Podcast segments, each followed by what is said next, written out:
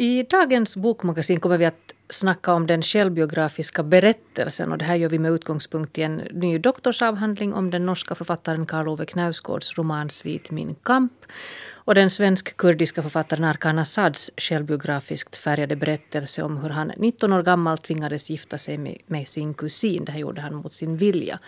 Och hur han sen efter många år av konflikt med sin familj och sin pappa går in för att förstå vad hederskulturen bottnar i. Och på så sätt så kommer han att återberätta sin pappas historia som för oss tillbaka till 1970 och 80-talets Irak. Och vi som håller er sällskap i Bokmagasinet är i vanlig ordning Anna Dönsberg. Och själv heter jag Marit Lindqvist. Anna, du är den av oss två som faktiskt har läst alla sex band i Karl Ove Knausgårds romansvit Min kamp. Det här är ju en romanserie som kommit att dela läsarna i olika läger kan man säga. Det finns de som älskar den här serien och det finns de som inte riktigt orkar bry sig. Hur kommer det sig att du faktiskt orkar ta dig igenom de här 3500 sidorna? No, när jag träffade den här mannen som har skrivit den här doktorsavhandlingen, det vill säga Klaus Elholm Andersen, så, så satt jag lite också och trävade här att hur, vad var det som gjorde att jag fastnade för det? Och, och när jag försökte beskriva för folk varför jag var så fascinerad av dem så, så sa jag det så här som att det var lite som att ha fått på sig ett par nya glasögon. Och plötsligt så ser man allting mycket tydligare. Och när jag sa det så satt Klaus och nickade så här. Mm. Ja, ja, ja. Så att det är någonting med att han i det som till synes är väldigt realistiskt beskriver olika situationer, eh, olika känslor, alldeles vardagliga saker som gör att han, han, går så långt i sitt undersökande av det att till slut så når han någon sorts gemensamt mänskligt klangbotten, tycker jag. Som gör att, jag, att, jag, att han faktiskt talar till mig som läsare. Att jag, jag vandrar med där i hans liv och blir på samma gång lite klokare gällande mitt eget.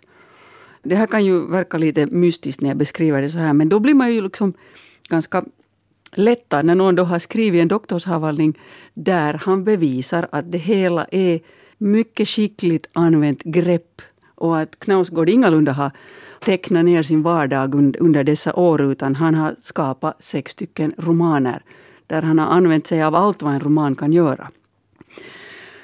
Han har ett grepp där han beskriver sig själv, alltså Knausgård, som, eh, som en man som har varit estetiker och nu blir etiker i Kierkegaards anda.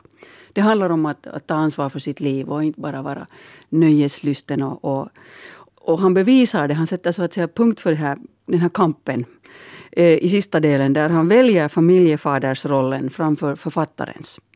Och där förstår ju vi som läsare också att nå, inte det är ju så här det blir. Nu kommer han ju att fortsätta skriva. Visserligen har han ju skrivit mycket essäer efter det och inte så mycket romaner. Men det här är alltså enligt eh, Klaus Elholm Andersen ett försök att förena form och innehåll, konst och liv. När jag läste första del av Min kamp bodde jag fortfarande i, i USA. Och eh, jag visste inte någonting om den debatt som har utspelat sig i, i särskilt i, i Norge. Och jag läste den här romanen och läste den just som en roman, inte som något självbiografiskt eller någonting andra. Och jag var omedelbart slåd av, av den höga litterära kvalitet. Här var det någonting särskilt, som någonting nytt i nordisk litteratur. Och, och jag kände det som om att jag hade fatt i, i någonting som jag inte hade sett förr. När jag försökte förklara för, för människor varför man skulle läsa Karl Ove Knausgård så formulerade jag det i min tafatthet lite sådär som att det är som att få ett par nya glasögon och så ser man allt mycket skarpare. Hur skulle du definiera det som gör hans böcker intressanta? Du har, du har rätt, för det, det är det som all god konst, all god litteratur kan göra. Att när vi har läst det eller sett det så ser vi världen med nya ögon. Och för Knausgård så är det just att se verkligheten, vår vardag, um, i, ett, i ett helt nytt ljus. Och, och, han förmår att gå helt in i, i detaljen och beskriva vardagliga situationer um, på ett sätt som när vi går ut och nästa gång och lavar en kopp kaffe mm. så tänker vi på det på ett, på ett nytt sätt. Vi tänker på hur Knausgård har beskrivit det. Och det gör han just vid att gå in i situationen och beskriva den med alla sanserna. helt in i det enkla. Det är lukter, dofter, det är syn som på den måten gör att vi kommer helt in i, i det enkla. Det var ju intressant när man började höra om att det kommer en sån här bokserie i Norge. Den utkom alltså åren 2009 till 2011. Och Karl Ove Knausgård hade, skrev de alltså i, ungefär i ett streck så här. Så att de kom ut snabbare än vad han hade skrivit dem, för han hade liksom förberett det här hela paketet så att säga. Och det blev ju en otrolig debatt. Släkten kallade det för judaslitteratur och de, de rasade över hur han beskrev dem och, och, och skildrade dem. Och sen blev det, det blev en häftig genreteoretisk diskussion också. Folk visste inte riktigt vad de skulle göra med någonting där alla uppträdde med egna namn och, och platserna var, var de riktiga. Och man kunde känna igen hans klasskamrater och man kunde känna igen folk han hade jobbat, jobbat med och så här. Men sen sen när tidningarna nu hade grävt fram alla som hade någon åsikt om någonting överhuvudtaget, så sen började kritikerna debattera.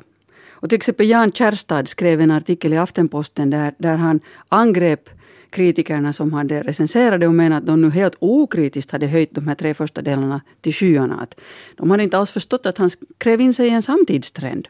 Och han knep sig i armen för att han tyckte att de placerade bland de stora Ibsen, Hamsun och Proust helt oförtjänt. Jag tänkte det är lite intressant också för att i Norge så fanns det ju också andra författare innan Knausgård som, som skrev i en sån här självbiografisk tradition. Jag tänker till exempel på Thomas Espedal. Mm. Och sen en annan som jag inte riktigt minns namnet på men Ola Sunde som också har skrivit väldigt tjocka självbiografiska böcker om sitt liv. Men att det var sen Knausgård som på något sätt steg upp som en raket och blev den här stora megastjärnan, kanske lite på bekostnad av de här andra. Jag tror att när jag har intervjuat några av de här i, i samband med Nordiska rådets litteraturpris som de alla har varit kandidater till, så kan man märka en liten viss kanske avundsjuka mot Knausgård där, att han, han liksom är den här megastjärnan som stiger fram. Nå, om jag återkommer till den här Jan Kärstad, som jag för övrigt tycker att en alldeles fantastisk författare han också. Så han, han, han tyckte att man inte hade förstått det utan att Knausgård utan att han menar att, att Knausgård skriver i en hybridgenre som är kännetecknande för Sverige. Mm. Där man försöker blanda fiktion, essayistik och självbiografi och att det var nog inte särskilt originellt det här. Men då får han svar på tal. För i den fjärde boken så försöker den unge Karl Ove kopiera sin idol Kärstads postmoderna sätt att skriva. Och då visade det sig där då snabbt att, att det hela kan reduceras till ett stilgrepp, en teknik. Och det som Knausgård ju faktiskt gör är att han, han går, borrar sig så in i detaljerna och analyserar omvärlden och sitt eget liv. Och det blir en sån filosofisk betraktelse utgående från tingen. Mm. Som han gör på ett helt eget sätt, det måste man ju tillstå. Jo, jo, han gör det och det är ju det som Klaus Elholm Andersens eh, doktorsavhandling På vakt ska man vara om litterariteten i Karl Ove Knausgårds Min kamp handlar om. Att det här är inte bara självbiografi. Det här är sex olika väldigt skickligt utmejslade skrivna romaner. Och att vi tror att vi läser någonting självbiografiskt men det är det ingalunda. Det finns en, en klar och tydlig struktur under allting och det var många som kastade sig in i den här debatten att vad är det här för en sorts litteratur? Arne Mellberg kallar till exempel Knausgårds stil en litterär kentaur. En romankropp med ett biografiskt huvud som bildar en helhet. Och Eivind Tjönnedal skrev en pamflett som han kallar Knausgårdkoden. och där talar han om intimitetstyranni. Och han kritiserar vår tid där vi kan framstå som autentiska endast om vi uppvisar vårt privatliv i offentligheten. Och till slut sen så var det då begreppet autofiktion som på något sätt blev det, det som vann, det begreppet som man nu omtalar det om. Men då kunde jag inte låta bli att fråga Klaus att är han missförstådd på något sätt? Jag tror inte att han blev missförstådd men jag tror att just där romanen kom ut så var det en typ läsning, en typ tolkning som dominerade. Och det var just en typ tolkning som dominerade i närområdet, och det vill säga i Danmark och Norge. Och det var just forskare, litterärer från Danmark och Norge som hade den där vinkling på autofiktion, på det självbiografiska. Men snabbt där boken, romanen kom ut i Tyskland, England och USA, så redan där ser vi att kritikerna har en annan position. För dem är det verklighetsbeskrivande inte det viktiga. Det är mer eh, romanen som sådan. Så jag tror det är två aspekter här. Det är ett geografisk aspekt. Hur tätt är man på, på Knausgård när man, när man beskriver det? Ju längre väck man är, ju mer ser man det som litteratur. Vilket hänger ihop med min upplevelse, att jag befann mig i USA kanske, där jag läste den. Och den andra är också det, det temporala, alltså tiden. Att i början läste vi det biografiskt, men med tiden ser vi det mer som litterärt. Kanske är det också ett tredje, tredje aspekten här som handlar om att många av de litterater som har skrivit om Min kamp redan innan Min kamp kom ut var intresserade i det självbiografiska. Och måske inte alltid kommer ihåg att romangenren ofta har varit självbiografisk. Det är isär något vi känner här från det finlandssvenska. Vi ser det också i, i, i, i det rissvenska med, vi har selvfølgelig självklart Strindberg, men vi har också proletarförfattarna på Øh, 30-talet som alla skriver självbiografiskt och vi har det igen i 70-talet och vi har det igen i den här generationen i slutet 90-talet. Ähm, øh, Stig Larsson, Karina Rydberg och andra. Så jag tror att det är olika faktorer som gör att man har sett den på den här sättet. Det säger ju också någonting om romanen som genre. Att det finns en paradox i att om Karl Ove Knausgård vill skriva så sanningsenligt som möjligt om sitt liv så måste han skriva det i romanform. Mm. Han måste liksom sätta det i den formen för att komma så nära som möjligt. Men ett exempel på hur litterära de här, den här serien Min kamp är också att de här delarna är helt olika.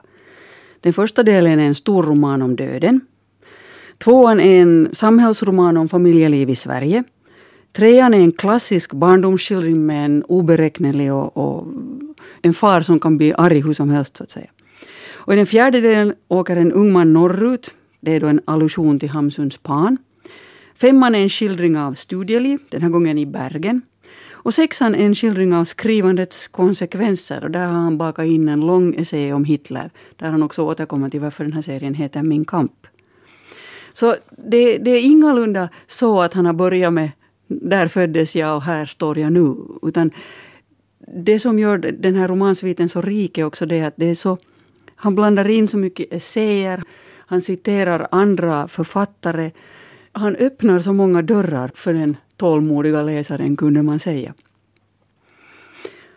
Men det som vi alla har på något sätt förstått av tv-program och intervjuer med Karl Ove Knausgård är ju det att det har, det har varit ganska hårt pris för det här, att han har lämnat ut sig så här. Så man kunde ju fråga att eh, får man göra så här? Får man skriva så här nära verkligheten? Och den frågan ställde jag då till Klaus Elholm Andersen.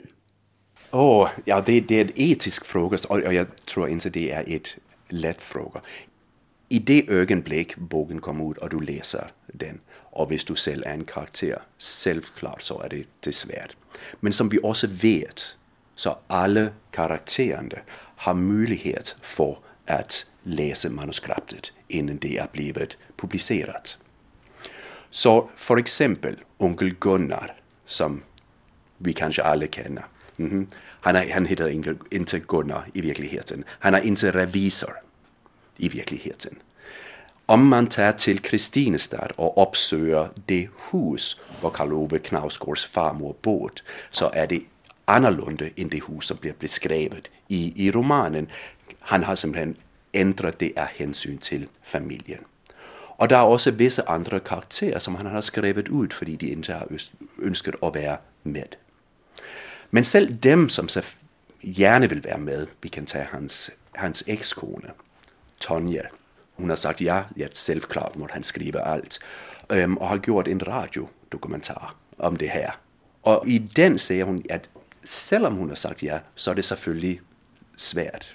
För första gången, för hennes föräldrar får høre för första gången varför de blev skilt. Att det var hon som var Karl Ove utrogen och, och sådant. Så det är inte en lätt fråga, men vi måste komma ihåg att det är någonting författare, litteraturen, alltid har gjort. Och ja, det gör kanske ont här och nu. Men om 5, 10, 20 år så är det kanske inte så, så viktigt.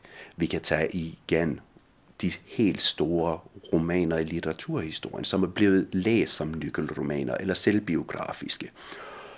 Och var folk är blivit sura just när den kom ut. Men fem, om 5-10 år så Tonja vill kanske vara glad för att hon är med i ett, ett stort litterärt verk. Det är ju förstås ganska många människor som känner till Karl Ove Knausgård och hans romanserie Min kamp. Men om du i något sammanhang har fått förklara varför du skriver en avhandling om en roman som heter Min kamp, så vad svarar du på frågan att vad handlar kampen i Min kamp om? Den handlar om olika ting. På ett nivå är det en kamp för att komma över faderns död. Den här dominerande far som nästan fungerar som en, en, en allvidande gud i Karl Oves barndom. Det är just att komma över hans död. Det är en kamp. En annan kamp handlar om att balansera hans yrke som författare med att vara moderna familjepappar i Sverige, var han bor. Det är en annan kamp. En tredje kamp handlar om att skriva god litteratur och skriva sig upp emot de största av de största. Proust, Joyce, Hamsun, Flaubert, alla de stora modernisterna. Och en fjärde kamp handlar kanske om att vara man och vara det maskulina och vara man och hur man balanserar det i en värld som är, som han ser det, mycket feminiserad. Så det, det, det är fyra olika kamper. Den femte kamp um, kunde kanske vara en kamp för att beskriva verkligheten och nå ut över det som romanen kan. För det som karaktäriserar alla stora romaner, alla stora konstnärer, är att de prövar att utmana genren. De prövar att pressa den till det, det yttersta. Och det gör Knausgård just vill och ville skriva den ut till verkligheten, som han, han säger. Och det är en kamp han hela tiden måste balansera verkligheten överför romanformen.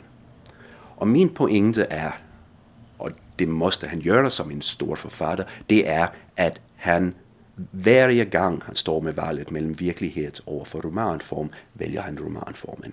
Han vill hellre vara en stor romanförfattare än en som beskriver verkligheten. Du har en underrubrik. Man ska vara på sin vakt när händelser formar sig till en berättelse. För berättelser hör litteraturen, inte livet till.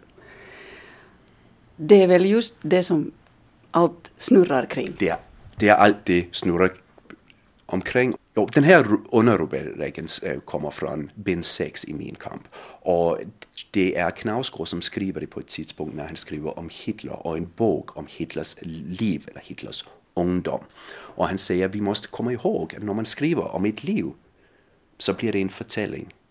Och förtällning hör litteraturen och inte verkligheten till. Och just dessa citat ser jag som en metafor för hela Knausgårds projekt och för det att skriva självbiografiskt generellt.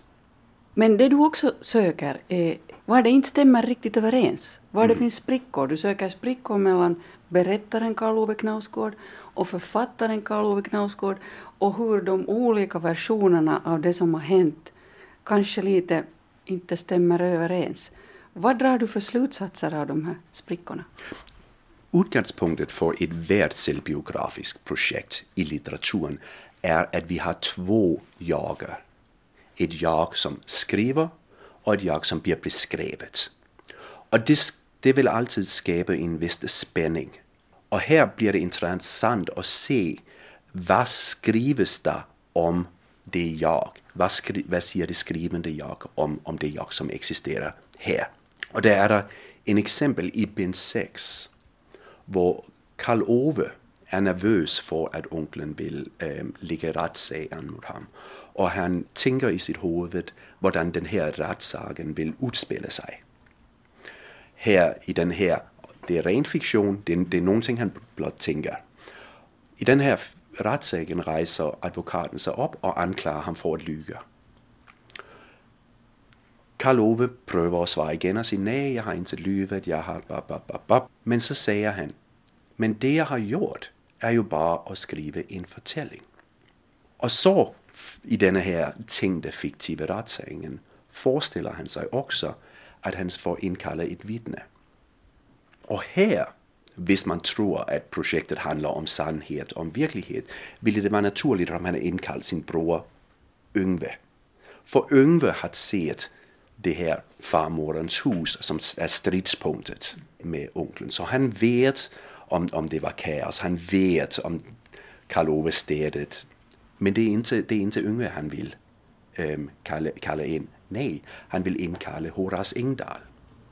För han kommer ihåg att Horace Engdahl en gång där debatten om Karina Rydbergs roman var stor i, i Sverige sa att den här debatten är irrelevant för romanen är först och främst lysande litteratur.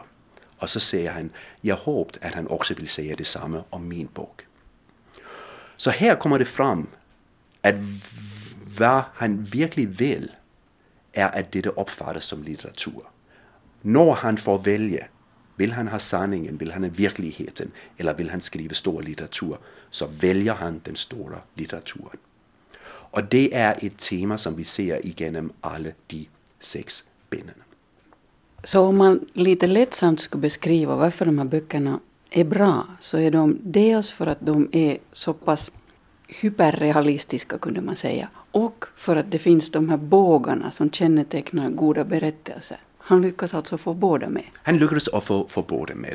Men vi får också komma ihåg att han, han, han kan beskriva ett närvaro, en autenticitet. Han, han förmår att beskriva minnets kraft med det associativa, det metonymiska. Och han har ett, ett särskilt vackert språk. Så just som, som med allt andra litteratur är det inte bara en faktor som gör den, gör den bra. Men, men det är den här känslan att allt lyckas i den här romanen. Så alltså Klaus Elholm Andersen som har skrivit avhandlingen På vakt ska man vara om litterariteten i Karl Ove Knausgårds Min kamp som han lade fram till granskning här i fredags på Nordiska institutionen i Helsingfors universitet. Och vi ska fortsätta med det här självbiografiska i Bokmagasinet idag. I den ehm, självbiografiskt färdiga romanen Kärnlösa nätter skriver den svensk-kurdiska författaren Arkan Assad om hur en 19-årig kille mot sin vilja tvingas gifta sig med sin kusin. Huvudpersonen i den här romanen heter Amar. Han växer upp i en kurdisk familj i Västerås. På fritiden umgås han med sina kompisar, han sportar och drömmer om att en dag bli filmregissör. Eh, han har till fullo anammat en svensk livsstil och livssyn, svenska traditioner och sedvänjor och han har rätt liten förståelse för sin fars auktoritära och lynniga sätt att agera familjens överhuvud. Och det här leder ofta till konfrontationer mellan pappa och son. Nå, efter många motsträviga om och men så bilar pappan, Amaro och hans fyra yngre syskon ner till släkten i norra Irak. Och väl framme hos släktingarna så blir de omslutna av värme och omsorg och till en början så njuter Amar av att fira lata sommarlovsdagar med god mat och munter samhörighet. Och så här berättar Arkan Assad själv om den här resan. Det där var en resa vi gjorde när jag var 19 år gammal. Och jag hade inte varit hemma på ungefär 5-6 år, hemma och hemma, utan eh, i mitt hemland då, eller, eller förlåt, hemland. Hem, Sverige är mitt hemland. Utan eh, där vi ursprungligen kommer ifrån. Så eh, var det ganska kul för mig att åka på den här resan, att jag inte varit där på många, många år. Eh, men vad jag inte visste då var att eh, de hade planerat liksom över mitt huvud ett äktenskap med en just kusin. Och idag, många, många år senare. Alltså för det första att bryta mig loss ifrån det här så krävdes det ju liksom att eh, jag, min pappa köpte mig fri och eh, jag blev utfrusen från familjen och pappa liksom hade vanärats och tappat respekt och anseende och liksom bara det helvetet han har gått igenom och liksom hur min kusin också fick lida för det här och alla fick lida helt enkelt. Men nu i efterhand när jag ser på det här och eh, jag författar och skriver om allt det här så får man ju en, en helt annan förståelse till skillnad från då när jag var 19 år.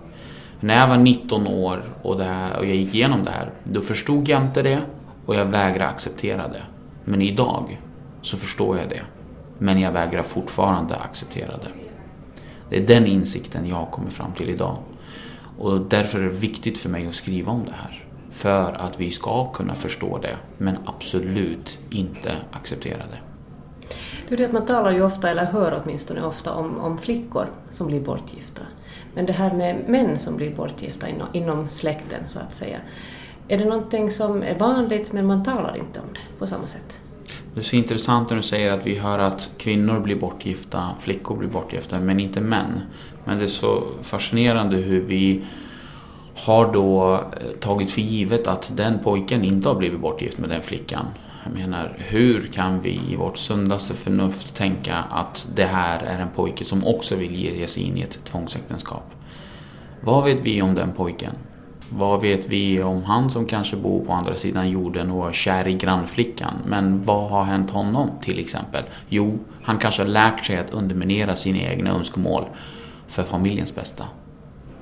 Så vad vet vi? För mig så har det alltid funnits, funnits tvångsäktenskap för pojkar också. Men det är bara vi som har vägrat se det och vägrat förstå det. Det enda jag har gjort är bara liksom visat hur situationen ser ut. Så det är klart att man eh, liksom vaknade upp lite grann efter det här. Efter min första bok. Och det är jag tacksam för idag. Att man lyssnar och inte bara läser utan man lyssnar och man tar till sig och man är beredd att förändra och då har man gjort väldigt mycket. Din relation till din familj och din släkt försämrades ju katastrofalt i och med det här att du, du vägrade gå med på det och du mådde själv väldigt dåligt. Du skriver också om hur du försökte ta ditt eget liv, körde av vägen med flit och så vidare. Att det krävdes en katastrof så att säga för att reda upp det här. Hur mår din släkt och din familj idag? Hur mår din eh, kusin som, som du då inte ville gifta dig med?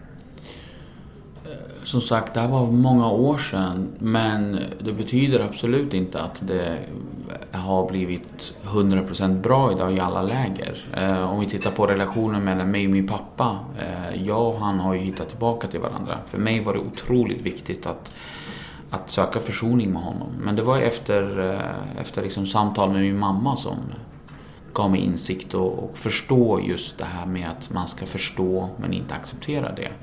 Och idag är min pappa och jag bästa vänner. Jag älskar honom. Jag är så tacksam för att just litteraturen har gett oss det här verktyget.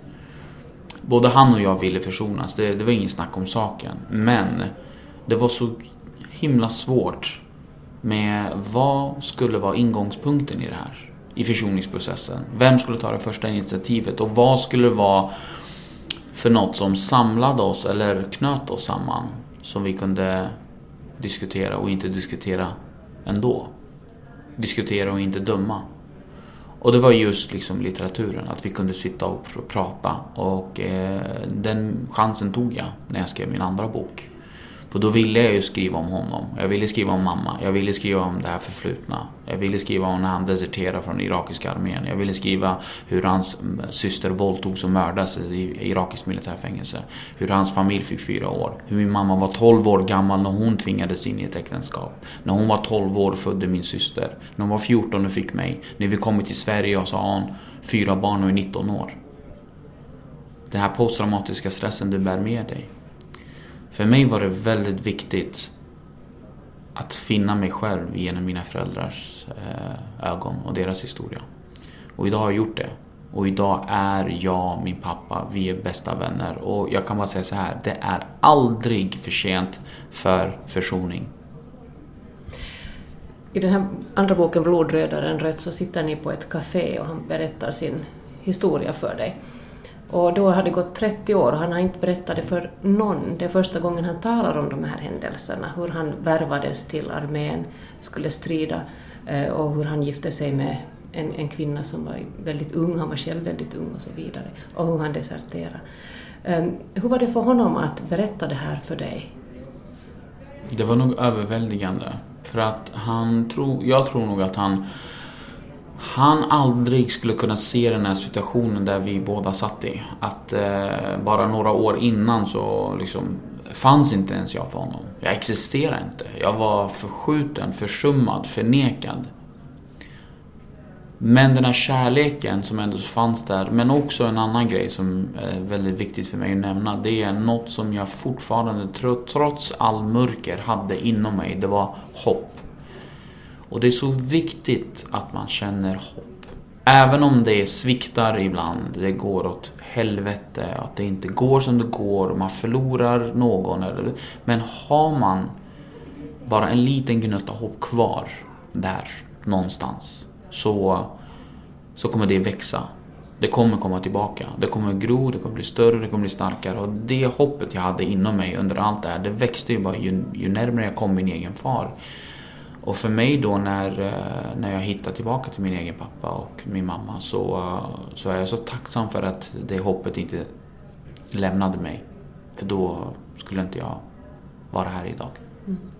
Du beskriver honom som en ung rebell mm. i boken, en, en, en, man som går sina egna vägar, kör motorcykel och är lite tuff. Eh, och också det här i situationen när han ska så att säga välja fru, när mm. hans, hans mamma vill att han ska stadga sig och mm. hitta, hitta ett jobb och en, en fru, så väljer han ju också en fru som han blir kär i. Alltså det, han väntar så pass länge. Mm.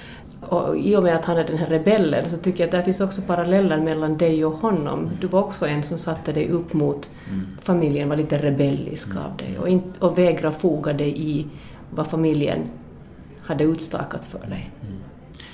Ja, det är många som säger det, att äpplet inte faller långt ifrån trädet och, eh, och jag hatar, förlåt ordet är väldigt starkt, men mina syskon och dem, de brukar alltid reta mig och säga att du är kopia av pappa. Och när jag får höra det, då blir jag så här, jag, jag kokar liksom över. Men, men jag tycker det är lite fint ändå att, att de säger det. Jag är lite stolt ändå. Kolla på mig, jag har också motorcykel idag. Och min farsa säger till mig, du ska inte köra motorcykel. Jag bara, du då? Du åkte själv motorcykel. Han bara, ja men eh, kör sakta. Så nej men det, det finns paralleller. Och eh, jag måste nog också bara säga att eh, som äldste pojke, äldste son, jag har en stor syster absolut. Men som, alltså, jag har alltid sökt den här eh, den här platsen i min pappas ögon på något sätt, att, jag, att han ska vara stolt över mig. Som många andra eh, som ser på sina föräldrar, att man vill att de ska vara stolta och sluta klaga en dag och bara titta på mig och acceptera mig för vem jag är. Och jag gjorde allt jag kämpade, jag slet, jag gjorde så konstigaste grejer bara för att pappa skulle bli nöjd och glad och respektera mig sådär.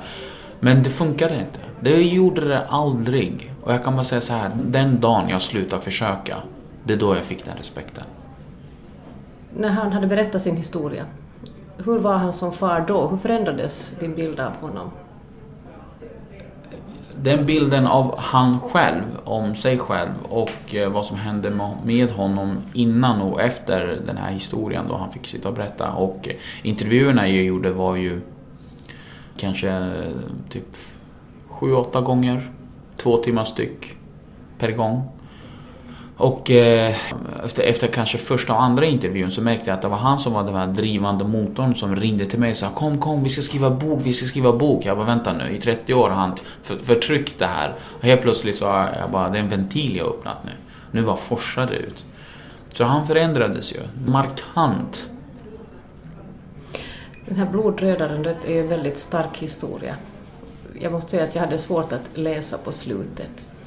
Den handlar om din pappa och hans flykt undan militärtjänst så att vidare sin, han deserterar och han och hans fru och två barn, du är bara två dagar gammal, mm. när de tar sig över bergen till Iran. Och framförallt det att han är omedveten om vad som händer familjen, mm. vad som drabbar dem. Och det här var något som jag hade hemskt svårt att läsa, de här trakasserierna, det här våldet, hoten, maktövergreppen, sexuellt våld i de här fängelserna, de förtryckarmetoderna. Var det här någonting som din pappa berättade för dig eller hur, han, hur, han, hur fick han reda på att, att släkten blev utsatta för de här och hur reagerade han på det? När min pappa åker tillbaka för första gången, han får ju reda på det här över ett telefonsamtal eh, när vi är hemma i Sverige och tio år har inte han vetat då. Vi kommer till Sverige 83. Men vi lämnade i, i, Irak 1980. Så sen 1980 till 1990 hade ju han ingen aning vad som hade hänt. Och, eh, och under den här tiden vi är i Sverige, så alltså från 83 till 90, på sju år, så har den här mannen lyckats integrera sig i Sverige. Han har assimilerat sig, talar svenska flytande. Han är det här exemplariska exempel på hur man kommer hit som person och har lyckats med att integrera sig. Han driver tre verksamheter samtidigt, har pengar, vi har Volvo, vi har den här feta villan ute i Slagsta. Vi lever det här idylliska livet. Men en dag, det är just julafton 1990 som vi får det här telefonsamtalet och då har vi ungar slitit upp våra julklappar i vardagsrummet och Kalle Anka går på TV och julgranen är så pyntad och mamma står i köket och lagar julbordet. Pappa får telefonsamtalet, han svarar. Och då får han reda på vad som har hänt.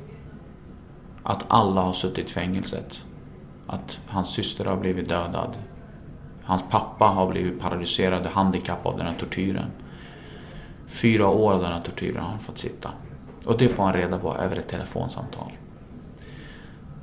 Så det förändrar ju hela hans tillvaro, hela hans liv. Och, eh, och från att vara på toppen av det här berget då så faller han till grunden. Han förlorar allt. För alla pengar, allt vi äger, det måste hem.